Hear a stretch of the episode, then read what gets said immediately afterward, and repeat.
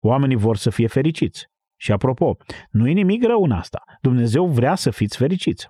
Dumnezeu nu este un distrugător cosmic al bucuriei. Nu merge în stânga și în dreapta spunând, acolo este unul care se distrează, prindeți-l, înțelegeți? Nu face așa ceva. Ascultați ce spune Pavel. Cine este mângâietorul? Cine e? Duhul Sfânt. Duhul Sfânt este mângâietorul. Iar el zice că dacă vrei mângâiere și dacă vrei bucurie, atunci găsește acolo unde ea există cu adevărat, nu pe fundul unei sticle, pentru că e ceva artificial. Și când asta se termină, toate problemele sunt din nou acolo. Dragi prieteni ai programului Har prin Cuvânt, sunt Daniel Scurt, gazda dumneavoastră și vă spun bun găsit! Prezenta serie de șapte episoade se intitulează Viața trăită în Duhul. În fiecare din aceste predici, John MacArthur ne oferă o multitudine de răspunsuri la întrebarea ce înseamnă fiți plin de Duh. Acest îndemn al Apostolului Pavel, pe care îl găsim în textul biblic studiat din Epistola către Efeseni, capitolul 5, de la 18 la 21. Primim mesajele dumneavoastră pe adresa organizației har prin cuvânt arongmail.com și dorim să vă oferim ajutor în studiul Scripturii verset cu verset. Ascultați toate cele șapte predici care alcătuiesc seria Viața trăită în Duhul. Le auziți în lectura pastorului Ilie Bledea. Ne îndreptăm atenția asupra versetului 18 din capitolul 5 din Epistola către Efeseni. Ne vom uita la viața umplută de Duhul Sfânt, la viața plină de Duh. Evident, pentru aceia dintre voi care sunteți credincioși de mult timp, acesta este un text extrem de important, știți bine. E un text foarte bine cunoscut și este un aspect care trebuie abordat și studiat. Este un subiect care trebuie să fie luat în serios de fiecare credincios, dacă el sau ea vrea să înțeleagă cu adevărat ceea ce dorește Dumnezeu de la noi. Acesta este unul dintre acele texte absolut cruciale, un locus crucis, dacă vreți. De fapt, nu există un domeniu mai important în tot ceea ce înseamnă purtarea vrednică decât această realitate particulară. Umplerea cu Duhul este esențială pentru a trăi viața de credință după standardele lui Dumnezeu. Acum vă veți aduce aminte că am încercat să vă prezint epistola către Efeseni ca întreg și de câteva ore am menționat că puteți vedea cartea Efeseni ca pe un automobil de înaltă performanță. Iar în capitolele 1, 2 și 3 aveți descrierea automobilului, în special cu privire la partea electrică. Cu alte cuvinte, Dumnezeu spune creștin fiind, asta este ceea ce ești tu cu adevărat. Astfel, în primele trei capitole, el ne oferă această descriere extraordinară a poziției noastre în Hristos. El descrie alternatorul pe care îl avem, puterea de a învia care este disponibilă pentru noi, toată moștenirea imensă pe care ne-a dat-o Dumnezeu. Astfel, de la capitolul 1 la capitolul 3, versetul 13, avem acea descriere extraordinară a credinciosului ca și cum el ar fi acel automobil de mare putere și de înaltă performanță.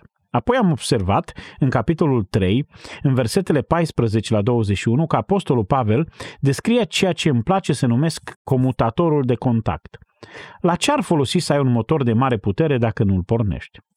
Și astfel, în capitolul 3, versetele 13 sau 14, se vorbește despre comutatorul de pornire, despre cum să pornești alimentarea, despre cum să începi. Vă veți aduce aminte că am vorbit despre importanța de a fi întărit cu putere de către Duhul în omul dinăuntru și despre cum Hristos intră în inima ta și își găsește locul acolo și apoi începi să înțelegi dragostea lui Hristos și ajungi să fii plin de toată plinătatea lui Dumnezeu, fiind în stare să faci totul mult mai bine decât ai putea cere sau gândi. Cu alte cuvinte, puterea începe să lucreze, motorul începe să funcționeze, iar cheia pentru a-l porni este să fii împuternicit acolo de Duhul lui Dumnezeu, de Hristos și de Dumnezeu Tatăl. Apoi când ajungem la capitolul 4, odată ce vehiculul este descris și motorul rulează, capitolul 4 ne spune traseul pe care trebuie să mergem. Noi numim acest traseu calea vrednică de umblare, iar el ne spune că trebuie să mergem pe un drum vrednic de chemarea pe care am primit-o. Avem așadar de a face cu un vehicul extraordinar care va fi condus într-un mod fenomenal pe un drum foarte, foarte frumos, iar drumul acesta este unic. E ceva diferit de lume, asta nu este autostrada lumii, ci implică zmerenie și nu mândria lumii. Implică unitate și nu dezbinarea care este în lume. Implică dragoste, implică lumină, implică înțelepciune. Și vă veți aduce aminte că am vorbit despre aceste lucruri. Umblarea în unitate, umblarea în smerenie, umblarea în unicitate, umblarea în dragoste, umblarea în lumină și nu în ultimul rând, umblarea în înțelepciune. Deci aceasta este calea pe care această mașină trebuie să meargă. Dar la sfârșitul epistolei către Efeseni sunt prezentate câteva obstacole. Pe măsură ce conducem acest vehicul de mare putere, energizat și condus de Dumnezeu pe calea pe care El vrea să mergem, vom avea parte de obstacole. De aceea, în capitolul 6, de la versetul 10 înainte, ne este prezentat faptul că va trebui să-L înfruntăm pe cel rău. Ne vom confrunta cu duhurile răutății, care sunt în văzduh, cu domniile, cu căpeteniile și cu stăpânitorii întunericului. Și pentru a face față acestor împotriviri, va trebui să ne îmbrăcăm cu toată armătura lui Dumnezeu. Și apoi, versetul 18 din capitolul 6, să facem în toată vremea tot felul de rugăciuni. Vedem așadar aici întreaga imagine a modului în care Dumnezeu a proiectat credinciosul asemenea unui vehicul puternic de înaltă performanță.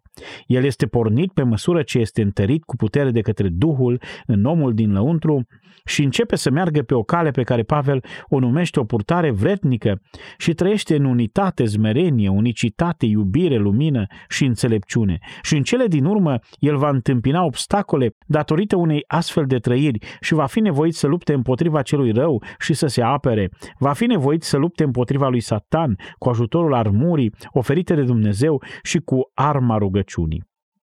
Acum veți întreba, bine, dar cum se potrivesc toate astea?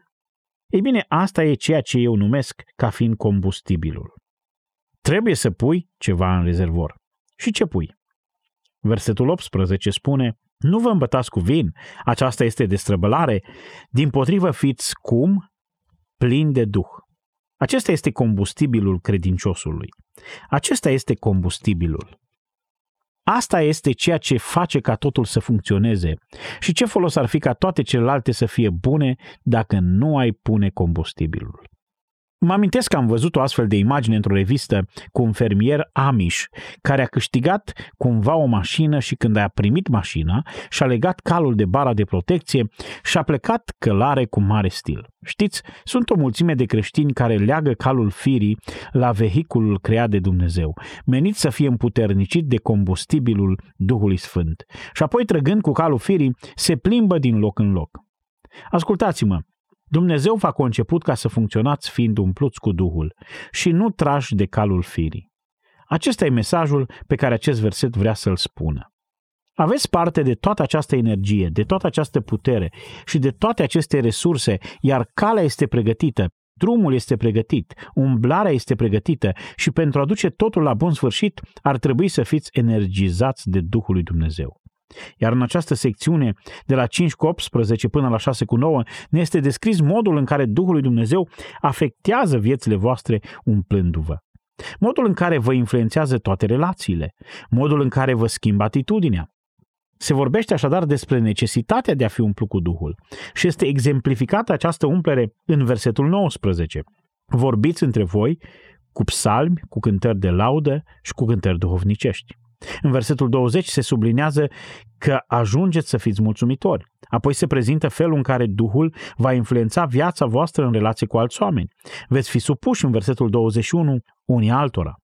După care se vorbește despre felul în care Duhul va influența purtarea în casa voastră, în relațiile soț-soție, capitolul 6, copii-părinți. Și totodată despre felul în care asta va influența viața voastră la birou sau la locul de muncă. În versetul 5 din capitolul 6 se vorbește despre relația rob-stăpâni. Cu alte cuvinte, umplerea cu Duhul va influența fiecare relație pe care voi o aveți, atingându-i pe toți ceilalți din casa voastră sau de la locul de muncă. Acesta este combustibilul care vă ajută să mergeți înainte. Totodată vă veți aduce aminte că am vorbit despre umblarea înțeleaptă, versetul 15. Haideți să ne întoarcem puțin la asta. Luați seama deci să umblați cu băgare de seamă.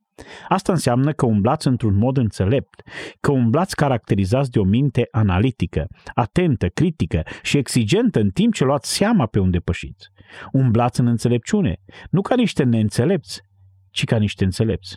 O umblare înțeleaptă implică răscumpărarea vremii pentru că zilele sunt rele. Citim așadar, de aceea nu fiți neînțelepți sau proști, ci înțelegeți care este voia lui Dumnezeu. Și apoi merge direct în versetul 18. Nu vă îmbătați de vin, aceasta este destrăbălare, din potrivă fiți plini de Duh. Acum, oameni buni, ascultați cu atenție. Elementul final al umblării înțelepte este umblarea în plinătatea Duhului. Acesta este elementul final. Ești cel mai neînțelept dintre toți dacă îți legi calul la mașină. Ești cel mai neînțelept dintre toți dacă încerci să tragi cu calul firii noua creație a lui Dumnezeu. Asta e o prostie. Înțelepciunea spune, am această resursă extraordinară, am această mare putere, o voi lăsa să fie energizată de Duhul, o voi lăsa să fie umplută cu Duhul. Știi, este ca și cum ai deține cel mai puternic vehicul din lume, ai deține un peco și nu te-ar deranja niciodată să alimentezi cu combustibil. Ești creația cea mai puternică din lume. Am spus asta de multe ori.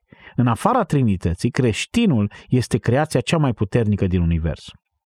Nu există nimic care să poată concura cu voi. Vi s-a oferit resursa puterii de înviere a lui Dumnezeu. Aveți totul. Despre asta este vorba în primele trei capitole din Efeseni. Și nu doar atât, ci deține și cea mai mare sursă de combustibil. Aveți Duhul Sfânt care vă va da energia. Acum iată-vă cu un vehicul de înaltă performanță, deținând o stație pe cod de obârșie divină. N-are nicio logică dacă nu alimentezi cu combustibil, nu-i așa? Asta e ideea. Pentru a trăi viața, cere să fii umplut sau literalmente controlat de Duhul Sfânt și este punctul în care trebuie să te predai în totalitate Duhului. Și vom vorbi despre asta în următoarele câteva săptămâni. Dar înainte de a putea ajunge la fraza care spune să fiți plini de Duhul, trebuie să studiem fraza care spune să nu vă îmbătați de vin, corect? Aceasta face parte dintr-un contrast pe care Pavel îl prezintă aici. La ce se referă această primă frază? Nu vă îmbătați de vin, aceasta este destrăbălare. Din potrivă, fiți plini de Duh. Pavel prezintă un contrast aici, nu-i așa? Un contrast între beție și plinătatea Duhului. Acesta e într-adevăr un contrast care e foarte clar, pare foarte simplu la suprafață și totuși există câteva adevăruri foarte profunde. Acum când ne uităm la această secțiune specială de la versetele 18 la 20 sau 21, descoperim aici trei adevăruri. Contrastul din versetul 18, porunca de la sfârșitul versetului 18, fiți plini de Duh, și consecințele, versetele 19, 20 și 21. Consecințele sunt cântarea, mulțumirea și supunerea. Și vom ajunge la toate acestea. Porunca este fiți plini de Duh și vom vedea despre ce este vorba. Contrastul este nu vă îmbătați de vin, aceasta este destrăbălare. Acum, toată această problemă legată de beție și toată chestiunea de a bea vin și alte lucruri de genul acesta sunt o mare problemă astăzi. Se discută mult în biserică pe tema asta. Creștinii vorbesc despre asta. Unii creștini zic, uite, eu nu beau și nici tu nu ar trebui să bei, este un păcat să bei. Altcineva va zice, eu nu cred că e păcat să bei. Iisus a băut vin și oamenii menționați în Biblie au băut vin și au băut vin și în Vechiul Testament. Iar eu nu doresc altceva decât să fiu biblic. Îmi doresc să fiu un creștin biblic. Alții zic, ei bine, noi nu ar trebui să bem niciodată, noi nu avem nicio treabă cu asta. Nu bem, nu fumăm, nu mâncăm, nu ieșim cu fete. Și astfel de lucruri de genul acesta. Bla, bla, bla. Noi suntem băieții de la institut. Știți cum funcționează lucrurile. Și astfel avem toate aceste divergențe de la un capăt la altul cu privire la ceea ce este acceptabil și ce nu. Așa că ceea ce vreau să împărtășesc cu voi este să încerc să vă ofer astăzi și data viitoare câteva lucruri de bază. Astăzi vom așeza un fundament academic, după care data viitoare voi intra în ceea ce eu numesc lista de vinuri a creștinului și nădăjduiesc că rezultatul vă va fi de ajutor. Dar să începem, chiar de aici, din versetul 18, și să vedem unde ajungem. Nu vă îmbătați de vin, aceasta este destrăbălare. Acum, o modalitate foarte clară de a te comporta ca un om neînțelept este să fii beat. Aceasta este de fapt antiteza înțelepciunii. Versetul 15 spune să umblați nu ca niște neînțelepți, ci ca niște înțelepți. Versetul 17 spune, nu fiți nepricepuți, ci înțelegeți care este voia lui Dumnezeu. Iar versetul 18 spune, nu vă îmbătați de vin, din potrivă fiți plini de Duh. Ele sunt prezentate într-adevăr în paralel. Cel mai mare neînțelept, cel mai neînțelept om este acela care se îmbată. Pe de altă parte, cel mai înțelept om care face voia lui Dumnezeu este acela care este plin de Duh. Înțelegeți? A fi plin de Duhul este voia lui Dumnezeu și este o dovadă de înțelepciune. A fi beat este o dovadă de prostie și de lipsă de înțelepciune. Mă uimește întotdeauna că ori de câte ori se face reclamă la alcool, acolo apar mereu oameni distinși. Alcoolul este asociat cu a fi un om de onoare. Ei nu au pus niciodată un beat salivând și întins într-un șanț să facă reclamă la alcool. Alcoolismul este o problemă majoră și sunt sigur că și Pavel s-a gândit la asta.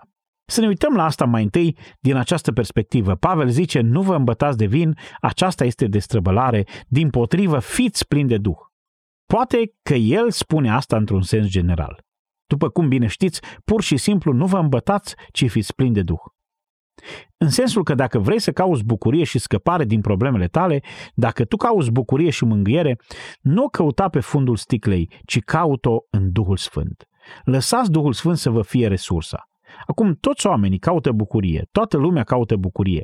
Nimeni nu vrea să fie tot timpul nefericit. Oamenii vor să fie fericiți. Și apropo, nu e nimic rău în asta. Dumnezeu vrea să fiți fericiți. Dumnezeu nu este un distrugător cosmic al bucuriei. Nu merge în stânga și în dreapta spunând, acolo este unul care se distrează, prindeți-l, înțelegeți? Nu face așa ceva. Dumnezeu nu are o astfel de dorință de a vă inunda literalmente cu judecata. Dumnezeu vrea să fiți fericiți. Când Isus a prezentat prima predică în Matei 5, așa cum spunem noi, el a început prin a spune ferice sau binecuvântat sunt aceia, ferice de aceea, ferice de aceea, ferice de aceea. Isus vrea să fim fericiți. Eclesiastul, predicatorul, se uită la viață și spune, râsul își are vremea lui. Vechiul Testament spune, o inimă veselă este un bun leac. Dumnezeu vrea să cunoaștem bucuria. Isus a spus, vă dau bucuria mea. Ioan zice în 1 Ioan 1 cu 4, vă scriu aceste lucruri pentru ca bucuria voastră să fie deplină. Pavel zice, bucurați-vă întotdeauna în Domnul, iar zic bucurați-vă. Iar Scriptura în psalmi spune că poporul striga de bucurie și era bucurie de plină. Și în ziua nașterii Domnului a fost bucurie. Au fost vești bune care au adus o mare bucurie pentru tot norodul. Dumnezeu vrea să fim fericiți și Dumnezeu vrea să fim bucuroși, dar Dumnezeu vrea să găsim resursa pentru bucurie în locul potrivit, nu în locul greșit, nu pe cale artificială. Ceea ce se întâmplă în societate este că oamenii vor să fie fericiți, doar că circumstanțele în care se găsesc îi fac nefericiți, așa că ajung într-o stare de ebrietate în care nu mai sunt nevoiți să se confrunte cu circumstanțele lor. Îmi aduc aminte de discuția pe care am avut-o cu un copil care a fost dependent de droguri. L-am întrebat, îți oferă acestea răspuns la toate întrebările tale? Iar el mi-a răspuns, nu, dar cel puțin nu mai trebuie să pun întrebări. Nici nu mă amintesc ce fel de întrebări am avut. Și acesta este genul de evadare pe care lumea o numește bucurie. Vedeți, lumea este în căutarea bucuriei și a fericirii, într-un mod artificial. Oamenii vor confort, au probleme și caută scăpare în felul acesta. Am văzut lucruri de genul acesta pe niște sticle de băutură. Cred că se numesc confortul din sud. Ascultați-mă, asta nu-i confort. Și asta te va duce mai departe spre sud decât vrei să mergi însă sunt întotdeauna uimit de modul în care se vând astfel de băuturi. Ascultați ce spune Pavel. Cine este mângâietorul? Cine e? Duhul Sfânt. Duhul Sfânt este mângâietorul. Iar el zice că dacă vrei mângâiere și dacă vrei bucurie, atunci găsești acolo unde ea există cu adevărat, nu pe fundul unei sticle, pentru că e ceva artificial. Și când asta se termină, toate problemele sunt din nou acolo. De aceea Biblia spune, și aruncați asupra lui toate îngrijorările, căci el însuși îngrijește de voi. Beția nu este niciodată remediul pentru grijile vieții. Tot ce face este să mai adauge încă o îngrijorare. Tot ceea ce face este să adauge mai multe probleme. Și apropo, aș adăuga aici faptul că alcoolismul nu este o boală, este un păcat. În cele din urmă va deveni o chestiune legată de boală în măsura în care va afecta organismul, dar a fi bețiv, conform Bibliei, este un păcat. Este o manifestare a depravării, este un păcat și trebuie să fie mărturisit și tratat ca un păcat. Dacă vrei bucurie nespusă și plină de slavă în viața ta, dacă vrei mângâiere, dincolo de mângâiere la care lumea poate visa vreodată, atunci Pavel spune, fiți plini de Duh. Nu vă căutați răspunsurile în sticlă. Ele nu sunt acolo. Asta doar agravează problema. Și ori de câte ori te uiți în Biblie, în locurile unde se vorbește despre beție, întotdeauna lucrurile ies rău. Orice ilustrație a beției prezentată în Biblie este un dezastru. Nu este nimic bun în asta și niciodată nu va ieși ceva bun. Beția nu va rezolva niciodată nicio problemă. Noe s-a îmbătat și s-a dezbrăcat înaintea copiilor săi, făcându-se de rușine.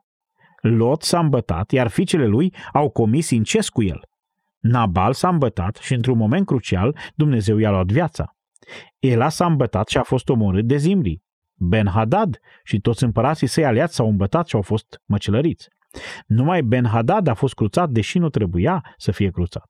Belșațar în Daniel 5 a dat un mare ospăț în cadrul căruia au băut vin și s-au închinat înaintea zeilor de aur, de argint, de aramă, de fier, de lemn și de piatră și în timpul acelei beții împărăția a fost luată de sub domnia lui Belșațar.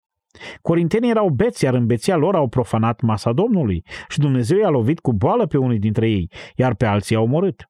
Observați că în Biblie beția este întotdeauna asociată cu evenimente îngrozitoare, cu o viață nerestricționată, cu imoralitate, cu comportament destrăbălat, nechipzuit și sălbatic. Dacă vă veți uita în jur, veți observa că beția este asociată în zilele noastre cu comportamentul sexual, cu imoralitatea. Veți observa că beția este asociată cu un comportament destrăbălat și nechipzuit.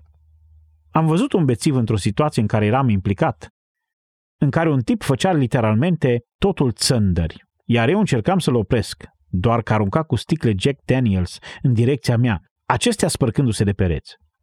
Nu am putut face nimic, era scăpat de sub control. Am văzut bețivi prinși și puși în cămașă de forță. Am văzut cum erau imobilizați și duși la spitale. În Biblie, alcoolul este asociat cu astfel de lucruri. Beția este întotdeauna asociată cu lucruri tragice. De aceea ne spune atât de explicit că omul care urmează să fie conducător în biserică, dacă urmează să fie prezbiter, nu trebuie să fie un om băutor de vin. Pentru că pur și simplu nu și are locul într-o asemenea viață. Beția descalifică un om de la orice fel de slujbă spirituală, orice fel de slujbă. Petru spune, în trecut ați trăit așa, 1 Petru 4. Ajunge că în trecut ați făcut voia neamurilor și ați trăit în desfrânări, în pofte, în beții, în ospețe, în chefuri și în slujiri neîngăduite. Observați că toate acestea merg împreună, că toate se potrivesc. Toate acele slujiri idolești neîngăduite și viața destrăbălată, toate se potrivesc cu beția. Și apropo, beția este caracteristică unui om care nu aparține împărăției. 1 Corinteni, capitolul 5, ne spune V-am scris să nu aveți niciun fel de legături cu vreunul care măcar că își zice frate, totuși este curvar sau lacom de bani, sau închinător la idoli, sau defăimător, sau bețiv, sau răpăreț. Dacă un om care se numește creștin este bețiv, nici măcar nu ar trebui să te asociezi cu el. Întorcându-ne la versetul 10, dacă el este în lume și face parte dintr-una din aceste categorii, trebuie să te duci la el și să-i prezinți Evanghelia. Însă după ce vine mântuirea, capitolul 6, versetul 9, nu știți că cei nedrepți nu vor moșteni împărăția? Nici hoții, nici cei lacom, nici bețivii nu vor moșteni împărăția și așa erați unii din voi. Cu alte cuvinte, biserica ar trebui să fie plină de foști bețivi. Dar dacă sunt bețivi în biserică, dacă în biserică sunt ceea ce numim astăzi alcoolici, adică oameni care încă mai beau, care încă mai practică asta, oameni care încă sunt bețivi, atunci acești oameni nu sunt creștini sau doar pretind că sunt creștini și ar trebui să fie separat de noi. Acum, numai Dumnezeu cunoaște totul. Este posibil ca un om să fie creștin și să fie beat, sigur. Dar Pavel spune că bețivii nu vor moșteni împărăția. Acum, eu nu spun că dacă te îmbeți îți pierzi mântuirea. Spun doar că, în general, adevărul este că un creștin nu poate fi un bețiv. Și dacă zice, bine, dar eu am devenit creștin și asta nu a avut niciun efect în dreptul meu în ce privește băutura, eu voi răspunde în felul următor. În conformitate cu ceea ce spune Pavel, tu nu ai devenit creștin. Ai putea fi creștin și eventual să aluneci înapoi în patima aceasta, însă eu aș crede că dacă ai venit la Isus Hristos, ar fi trebuit să fi avut loc o schimbare reală în viața ta. O, poate cândva mai târziu, am știut de oameni care au fost creștini, dar la un moment dat în viața lor au ajuns să bea și pur și simplu și acest viciu a venit ca un păcat mai târziu în viața lor. E un lucru tragic. Nu am de unde să știu dacă au fost mântuiți vreodată, poate că au fost, dar au căzut în păcat și în unele situații Domnul chiar îi cheamă acasă. Numai Dumnezeu știe dacă ești creștin sau nu în cazul în care practici astfel de lucruri. Însă Scriptura afirmă că dacă faci astfel de lucruri, dacă ești caracterizat ca un bețiv, nu vei intra în împărăția lui Dumnezeu. Dar următoarele versete, chiar în acest pasaj, spun că este posibil ca cineva să pretindă că este creștin și să practice astfel de lucruri. Numai Dumnezeu știe diferența. Ar fi bine să te cercetezi singur. Asta este ceea ce am subliniat mereu pe parcursul studiului nostru. Ar fi bine să te cercetezi pe tine însuți dacă ai o problemă în acest domeniu, dacă ești cu adevărat creștin. Și dați-mi voie să adaug asta. Dacă ai o problemă în acest domeniu, Dumnezeu te poate elibera. Eu cred asta. Cred că dacă ești cu adevărat plin de Duhul, vei avea bucuria, mângâierea și soluțiile pe care le cauți, așa că nu vei mai avea nevoie de astfel de lucruri. Și de vor fi păcatele voastre roșii, cum e cârmâzul, se vor face mai albe ca zăpada. Și de vor fi păcatele voastre roșii ca purpura, se vor face mai albe decât lână. Eu cred că Dumnezeu te poate întoarce. Am văzut foarte mulți oameni care au avut o astfel de problemă și Dumnezeu are capacitatea să-i întoarcă imediat. Dacă strici către El și când convertirea ta este una reală. Așa că Pavel le spune efesenilor și nouă, iată aveți la dispoziție o viață mai înaltă. Nu căutați bucuria și împlinirea pe fundul unei sticle, ci căutați-o în lucrarea perfectă a Duhului Său cel Sfânt. Dar ascultați-mă, nu acesta este sensul principal a ceea ce spune. Asta este doar o mică parte. Semnificația principală a ceea ce spune el o să vă dau chiar acum și vreau să ascultați asta. Principalul obiectiv al lui Pavel aici este unul religios. Este unul religios. El vorbește aici despre sisteme religioase.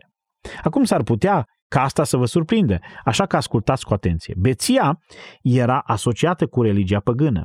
Păgânii credeau că pentru a intra în legătură cu zeii, trebuia să fii într-o stare de beție pentru a ajunge la cel mai înalt nivel de comuniune cu zeii.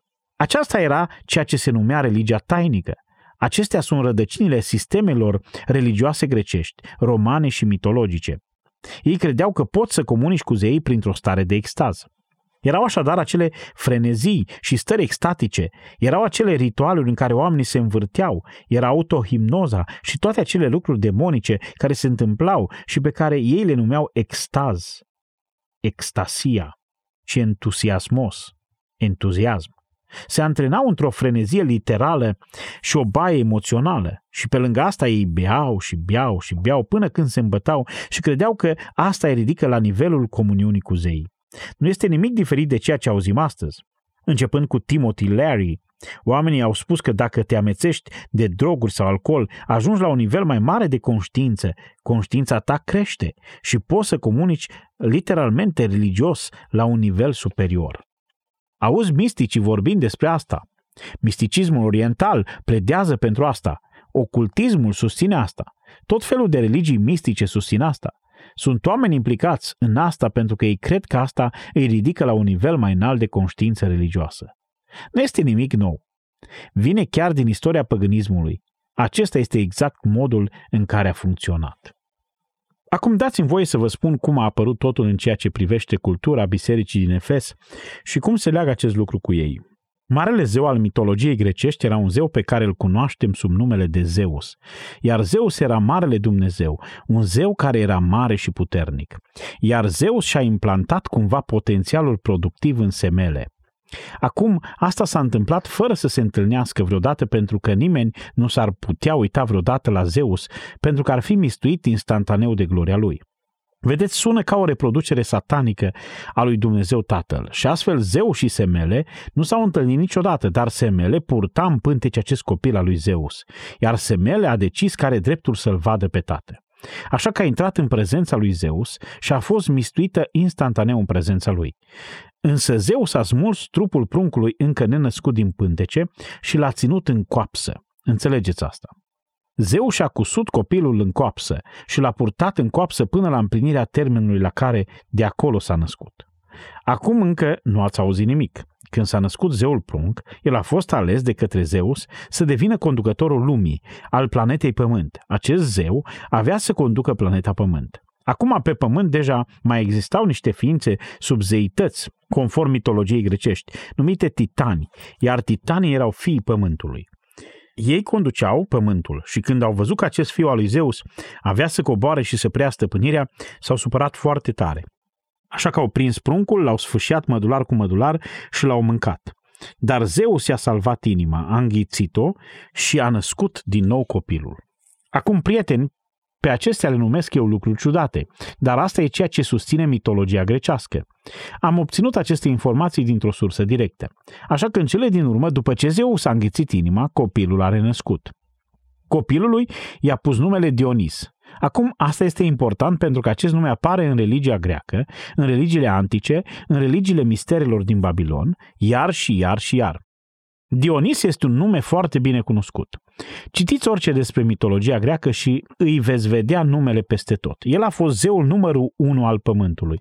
Așa s-a născut Dionis. Doar că Zeus era supărat pe titani, așa că i-a lovit pe toți titanii cu fulgere, iar ei s-au transformat în cenușă și din acea cenușă a apărut rasa umană. Așa că acum știți toată povestea. Acum Dionis era atunci în controlul pământului, iar grecii spun că pe măsură ce Dionis controla pământul, el a început să dezvolte o religie, iar religia pe care a dezvoltat a fost o religie a înălțării în care ființele umane au apărut din cenușa titanilor incinerați. O religie care susține că ființe umane s-ar putea ridica la un nivel de conștiință divină. S-ar putea apropia să comunice cu zeii.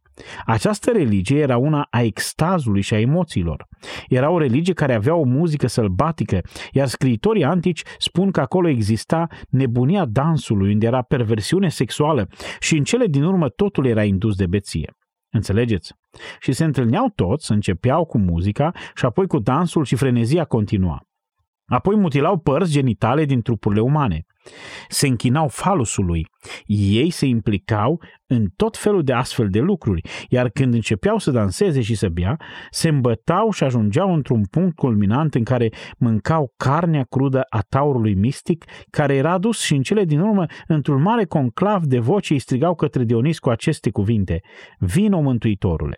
Asta era închinarea lor.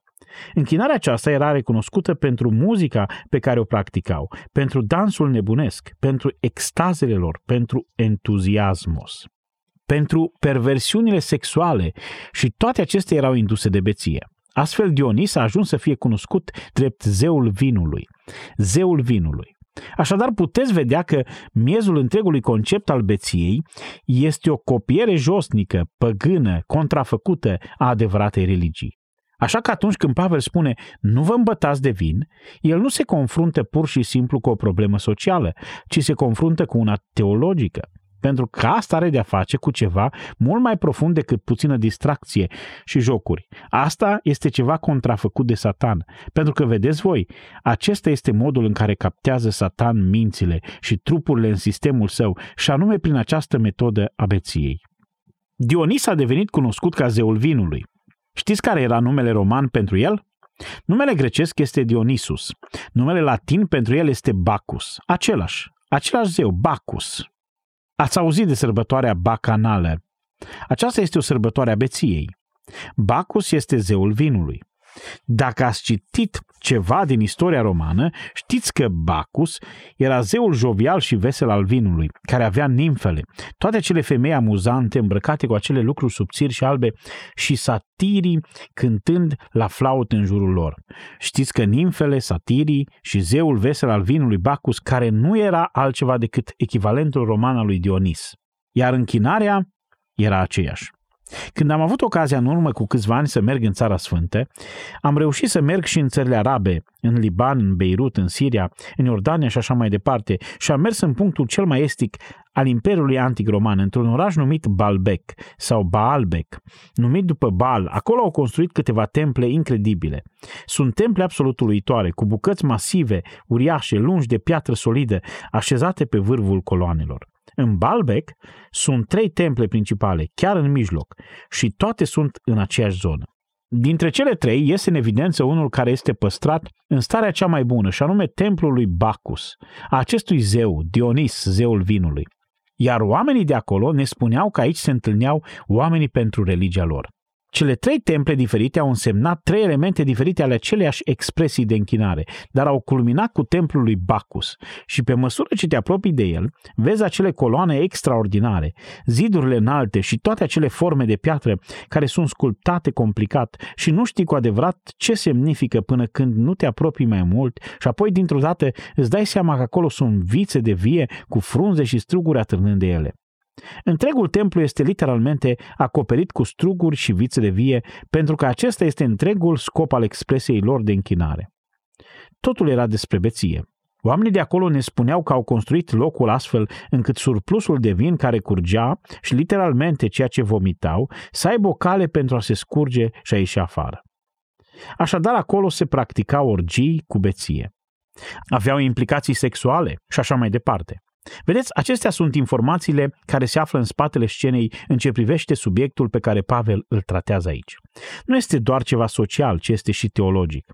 El le spune efesenilor, voi ați trăit într-un context în care ați comunicat cu zeii prin beție, dar eu vă spun că dacă vreți să aveți într-adevăr comuniune cu Dumnezeu, trebuie să fiți plini de ce? De Duhul. E un adevăr extraordinar, nu-i așa? Asta este cu adevărat esența ceea ce spune el. Și asta ne spune el. Și anume că noi nu avem nevoie de lucrurile artificiale ale lumii. Dacă vrei să te ridici la cel mai înalt nivel al conștiinței religioase, trebuie doar să intri în prezența lui Dumnezeu prin umplerea cu Duhul. Știți că tocmai aceasta a fost problema cu care s-a confruntat biserica din Corint. Uitați-vă puțin împreună cu mine la 1 Corinteni, capitolul 10. De fapt, întreaga problemă a bisericii din Corint a fost că ei nu au fost niciodată în stare să se desprindă de acel sistem rău. Nu au putut niciodată să divorțeze de lume. Indiferent de cât de multe lucruri rele cunoscuseră în păgânism, ei au reușit cumva să le tragă în biserică. Dacă au fost oameni care produceau dezbinări în viața lor păgână, așa au fost și în biserică. Dacă au fost închinători la idoli în viața lor păgână, și în biserică au fost tot închinători la idoli. Dacă erau fascinați de anumiți filozofi în viața lor păgână, la fel au fost și în viața lor bisericească. Dacă s-au dat în judecată unul pe altul în perioada în care nu l-au cunoscut pe Dumnezeu, la fel au făcut și atunci când au ajuns partea bisericii. Dacă în perioada de neștiință erau mândri, egoiști și lipsiți de griji, tot așa au ajuns să se poarte și în biserică. Dacă atunci când erau păgâni nu știau cum să se poarte în viața de căsnicie pentru ca ea să funcționeze, nu au știut cum să se poarte nici atunci când au devenit partea bisericii. Dacă în vremea în care erau păgâni aveau probleme în ce privește carnea jertfită idolilor, au avut aceleași probleme și atunci când au devenit credincioși. Dacă ei nu știau cum să gestioneze darurile Duhului, dacă nu cunoșteau adevăratele daruri ale Duhului în biserică, a fost datorită faptului că erau încă afectați de gândirea și trăirea păgână. Nu veți înțelege niciodată semnificația vorbirii în limbi sau a profețiilor sau a orice altceva prezentat în 1 Corinteni 12 la 14 decât dacă veți înțelege ce se întâmpla în lumea păgână în spatele scenei. Cam așa au stat lucrurile. Totul a fost contrafăcut în biserica din Corint. Totul a fost guduit din temelii pentru că și-au târât păgânismul în biserică și, târându-și păgânismul înăuntru, au pervertit totul. Acum, atât în biserica primară cât și în biserica de astăzi, care este singura rânduială, singura comemorare frumoasă pe care Dumnezeu a dat-o bisericii? Care este cel mai înalt act de închinare? Care este? Este participare la masa Domnului, nu-i așa? Este ceea ce Domnul nostru, Isus Hristos însuși a conceput pentru a ne duce în prezența sa. E ceea ce Domnul a conceput pentru ca noi să ne amintim de El. Ceea ce Domnul a conceput pentru ca noi să comunicăm cu El a fost masa sa. Iar corintenii erau obișnuiți să comunice cu zei prin beție. Așa că atunci când veneau la masa Domnului, ghiciți ce făceau? Se îmbătau. Astfel, Pavel abordează într-adevăr acest subiect în capitolul 10, versetul 16. El le spune, paharul binecuvântat pe care îl binecuvântăm, nu este el împărtășirea cu sângele lui Hristos? Pâinea pe care o frângem, nu este ea împărtășirea trupului lui Hristos?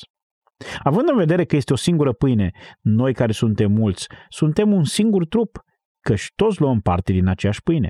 Cu alte cuvinte, ceea ce spune el este, oameni buni, noi toți suntem una, ne împărtășim dintr-o pâine, un singur pahar, un singur trup. Acum, acesta este fundamentul argumentului său, această unitate. Apoi continuă să spună în versetul 20, din potrivă eu zic că ce jerfez neamurile, jerfez dracilor și nu lui Dumnezeu. Și eu nu vreau ca voi să fiți în împărtășire cu dracii. Nu puteți bea paharul Domnului, care este paharul împărtășaniei, și paharul dracilor, care este paharul beției, înțelegeți? Nu puteți face ambele lucruri. De ce? Întoarceți înapoi la versetul 16, pentru că suntem în împărtășire cu Hristos într-un singur trup. Versetul 17, având în vedere că este o singură pâine și noi suntem un singur trup. Asta nu se poate împărți așa. Nu poți să fii în împărtășire cu Hristos și cu paharul său, după care să te duci, să bei și să te îmbeți și să te închini unui idol demonic. Nu ai cum să faci așa ceva. Nu poți fi, spune versetul 21, părtaș la masa Domnului și la masa dracilor. Nu poți amesteca aceste lucruri. Îl întărătăm pe Domnul la gelozie și ar fi bine să fii mai tare decât el dacă vrei să faci asta. Vedeți voi, asta era ideea. Ei aveau să bea paharul Domnului, care era paharul binecuvântat al împărtășaniei, în care și aduceau minte de Hristos, după care se duceau să bea paharul demonilor, care era beția, crezând că prin asta ajung la cel mai înalt nivel al conștiinței religioase, adică prin beție. Numai că Domnul nostru a subliniat faptul că poți atinge cel mai înalt nivel de percepție religioasă și spirituală luând pur și simplu paharul pomenirii sale. Ce contrast frumos! Bun, Acum mergem mai departe la versetul 19 din capitolul 11 și aici devine limpede că asta e ceea ce făceau ei. El spune că trebuie să existe și partide între voi, trebuie să existe și partide ca să iasă la lumină ce e adevărat și ce nu. Dar uitați-vă la versetul 20. Când vă adunați dar în același loc, iată ce zice traducerea din greacă, ce mâncați nu este cina Domnului. Când vă adunați împreună, ați putea să o numiți cina Domnului și ați putea spune în regulă acum ne vom împărtăși. Și ați putea spune că asta este, dar nu e așa pentru că atunci când stați la masă, fiecare și-a cina înaintea altuia. Asta e lăcomie, pentru că unul este flămând, iar altul este beat. Cu alte cuvinte, ceea ce faceți voi nu este masa Domnului, ci masa demonilor, pentru că faceți totul așa cum făceați înainte, în același fel în care o fac și păgânii. Vedeți, acestea sunt detaliile din spatele scenei. Asta a fost problema cu care ei se confruntau. El pune în contrast falsitatea satanică cu realitatea divină a închinării adevărate și a comuniunii adevărate. Și vreau să observați că asta este ceea ce spune aici, oameni buni. El militează pe ideea că nu trebuie să te închin lui Dumnezeu așa cum o făceai înainte. Acum asta nu prea are relevanță în cultura noastră pentru că noi nu obișnuiam să ne închinăm lui Dumnezeu prin beție, cel puțin așa sper. Poate că unii dintre voi proveniți dintr-un misticism în care obișnuiați să vă drogați crezând că prin aceasta ajungeți la un nivel religios de conștiință superioară. Nu știu. Dar asta e ceea ce spune el aici, pentru că efesenii aveau acest sistem religios contrafăcut, așa că Pavel îi invită să se îndrepte venind la închinarea corectă. Să nu lase nimic să falsifice lucrarea pe care Duhul ar vrea să o facă. Să nu lase nimic să falsifice lucrarea pe care o poate face Dumnezeu și anume să umple viețile cu Duhul Său. O, ce adevăr extraordinar este acesta! Ce realitate extraordinară! Că nu avem nevoie de nimic din lume. Știți, Satan este imitatorul lui Dumnezeu și el întotdeauna va încerca să adauge ceva artificial, bucurie falsă, părtășie falsă, comuniune falsă. Acum, cred că tocmai despre asta vorbește Pavel în Efeseni. Acum ne putem întoarce la Efeseni 5. Dați-mi voie să vă arăt ceva interesant. Motivul pentru care cred că avem de-a face cu o problemă religioasă aici este din cauza contextului. Pentru că ei erau implicați în acele religii păgâne și atunci când se duceau la închinare, se îmbătau. Iar atunci când se îmbătau, începeau să cânte în felul lor, începeau cu dansul lor și activitatea lor sălbatică. Și asta este ceea ce are în vedere Pavel aici și anume după versetul 18, el prezintă în versetul 19 adevărata liturghie creștină. Adevărata liturghie creștină presupune să vorbiți între voi cu psalmi, cu cântări de laudă și cu cântări duhovnicești și cântați și aduceți din toată inima laudă Domnului. Și apoi mulțumiți totdeauna lui Dumnezeu Tatăl pentru toate lucrurile în numele Domnului nostru Isus Hristos. Și supuneți-vă unii altora în frica de Dumnezeu. Vedeți, el pune în contrast liturgia spirituală, reală, cu falsitatea pe care o inventase Satan. Aceasta este ideea pe care le-o prezint aici. Și cred că ați observat deja asta. Nu ești deloc un om deosebit atunci când te îmbeți. Nu ești cu nimic în evidență. Dacă te îmbeți, nu ești în evidență cu nimic. Pur și simplu practici aceeași minciună veche a lui Satan. Și dați-mi voie să vă spun că nu există civilizație în lume care să nu fie inventat o modalitate de a se îmbăta, deoarece Satan urmărește asta tot timpul. Am condus pe drumurile din junglele Ecuadorului și am văzut pe indieni clătinându-se dintr-o parte în alta cu o băutură pe care o obțin din ceva fructe pe care le storc cu picioarele și le apasă cu pietre și asta este realitatea în fiecare cultură pe care am cunoscut-o vreodată. Am văzut același lucru și în lumea arabă. Am văzut asta peste tot. Oriunde am fost, în fiecare oraș în care am fost vreodată. Și în popoarele antice a fost la fel. Cred că asta face parte dintr-un blestem. Cred că atunci când Dumnezeu a blestemat pământul, a existat posibilitatea ca roadele pământului să fie corupte până în punctul în care Satan să le poată folosi pentru a distruge. Așa că Pavel spune, nu vă îmbătați de vin. Aceasta este destrăbălare. Aș putea spune ceva despre cuvântul destrăbălare? Asotia. Înseamnă disipare necontrolată, degradare necontrolată. Nu vă îmbătați pentru că asta duce la o destrăbălare necontrolată. Un alt mod de a traduce asotia este prin cuvântul desfrânare sau depravare. Din potrivă, fiți plini de Duhul. Ce contrast frumos! O, ce contrast simplu și frumos! Uitați-vă la viața voastră. De ce este controlată? Unde vă găsiți bucuria? Unde vă găsiți entuziasmul? Unde vă găsiți liniștea? Într-o sticlă? O, ce fals ar fi! Acum cineva ar putea spune, bine, dar scrie să nu te îmbeți, dar dacă bei și nu te îmbeți. Ce poți zice de asta? Ei bine, la asta vom răspunde data viitoare. Vă voi da șapte principii prin care puteți ști ce ar trebui să faceți în legătură cu acest subiect. Să ne rugăm. Îți mulțumim, Părinte, că ne-ai ajutat să privim în cuvântul Tău. Doamne, rugăciunea mea este ca acest mic verset, parcă ascuns, ușor de trecut cu vederea, în mijlocul acestei epistole să aibă un impact asupra vieților noastre, așa cum nu a mai avut niciodată înainte. Ceea ce ne spui cu adevărat este că tu ai o resursă cu totul nouă de bucurie, de mângâiere, de exuberanță, de împlinire, de comuniune cu Dumnezeu, pe care lumea nu a cunoscut-o niciodată și asta este umplerea Duhului Sfânt. Lumea vrea să se umple cu atâtea lucruri, vin, alcool, bani, plăcere, posesiuni. Însă tu pur și simplu ai spus fiți plini de Duhul și rămâneți așa astfel încât răspunsul vostru să nu fie falsitatea și mahmureala pe care lumea le are, ci să fie vorbirea între voi cu psalmi, cu cântări de laudă și cu cântări duhovnicești, cântând și aducând din toată inima laudă Domnului, mulțumind întotdeauna, supunându-vă unii altora, iubindu-vă soții, iubindu-vă soțiile, îngrijindu-vă de copiii voștri și de toate aceste lucruri care decur din acest text. Tată, ajută-ne să cunoaștem simplitatea ceea ce înseamnă să fii controlat de Duhul Tău. Și ajută-ne să știm că mai mult decât orice altceva, Tu dorești să ne umpli cu Duhul Tău. Și tot ceea ce cer să facem este să ne golim de noi înșine, astfel încât Duhul să poată veni în acel loc gol să ne umple. Și în felul acesta să putem comunica cu tine, să putem ajunge astfel la niveluri de conștiință spirituală la care n-am visat și să putem ști ce înseamnă să fii umplut cu toată plinătatea lui Dumnezeu, ca să putem înțelege cum putem avea mult mai mult decât cerem sau gândim noi, în conformitate cu puterea care lucrează în noi. Doamne, așteptăm cu nerăbdare data viitoare pentru a putea vorbi despre această problemă dacă un creștin ar trebui să bea. Ajută-ne să ne pregătim inimile pentru ceea ce spune cuvântul Tău. Îți mulțumim pentru părtășia noastră în numele Lui Isus. Amin. Ați ascultat în lectura pastorului Ilie Bledea o predică din cadrul seriei Viața trăită în Duhul, din serialul Har prin Cuvânt produs de Ștefan Alexe. Vă anunțăm că prin amabilitatea Grace to You vă oferim în dar o carte scrisă de John MacArthur. Aflați care este cartea disponibilă în această perioadă scriindu-ne la harprincuvânt arongmail.com sau sunând la telefonul 0740 054 599. Onorăm doar solicitările din țara noastră, iar taxele poștale sunt gratuite. Dacă apreciați acest serial, recomandați-l și prietenilor dumneavoastră. Sunt Daniel Scurt și vă invit să ascultați și următorul mesaj din Har prin Cuvânt.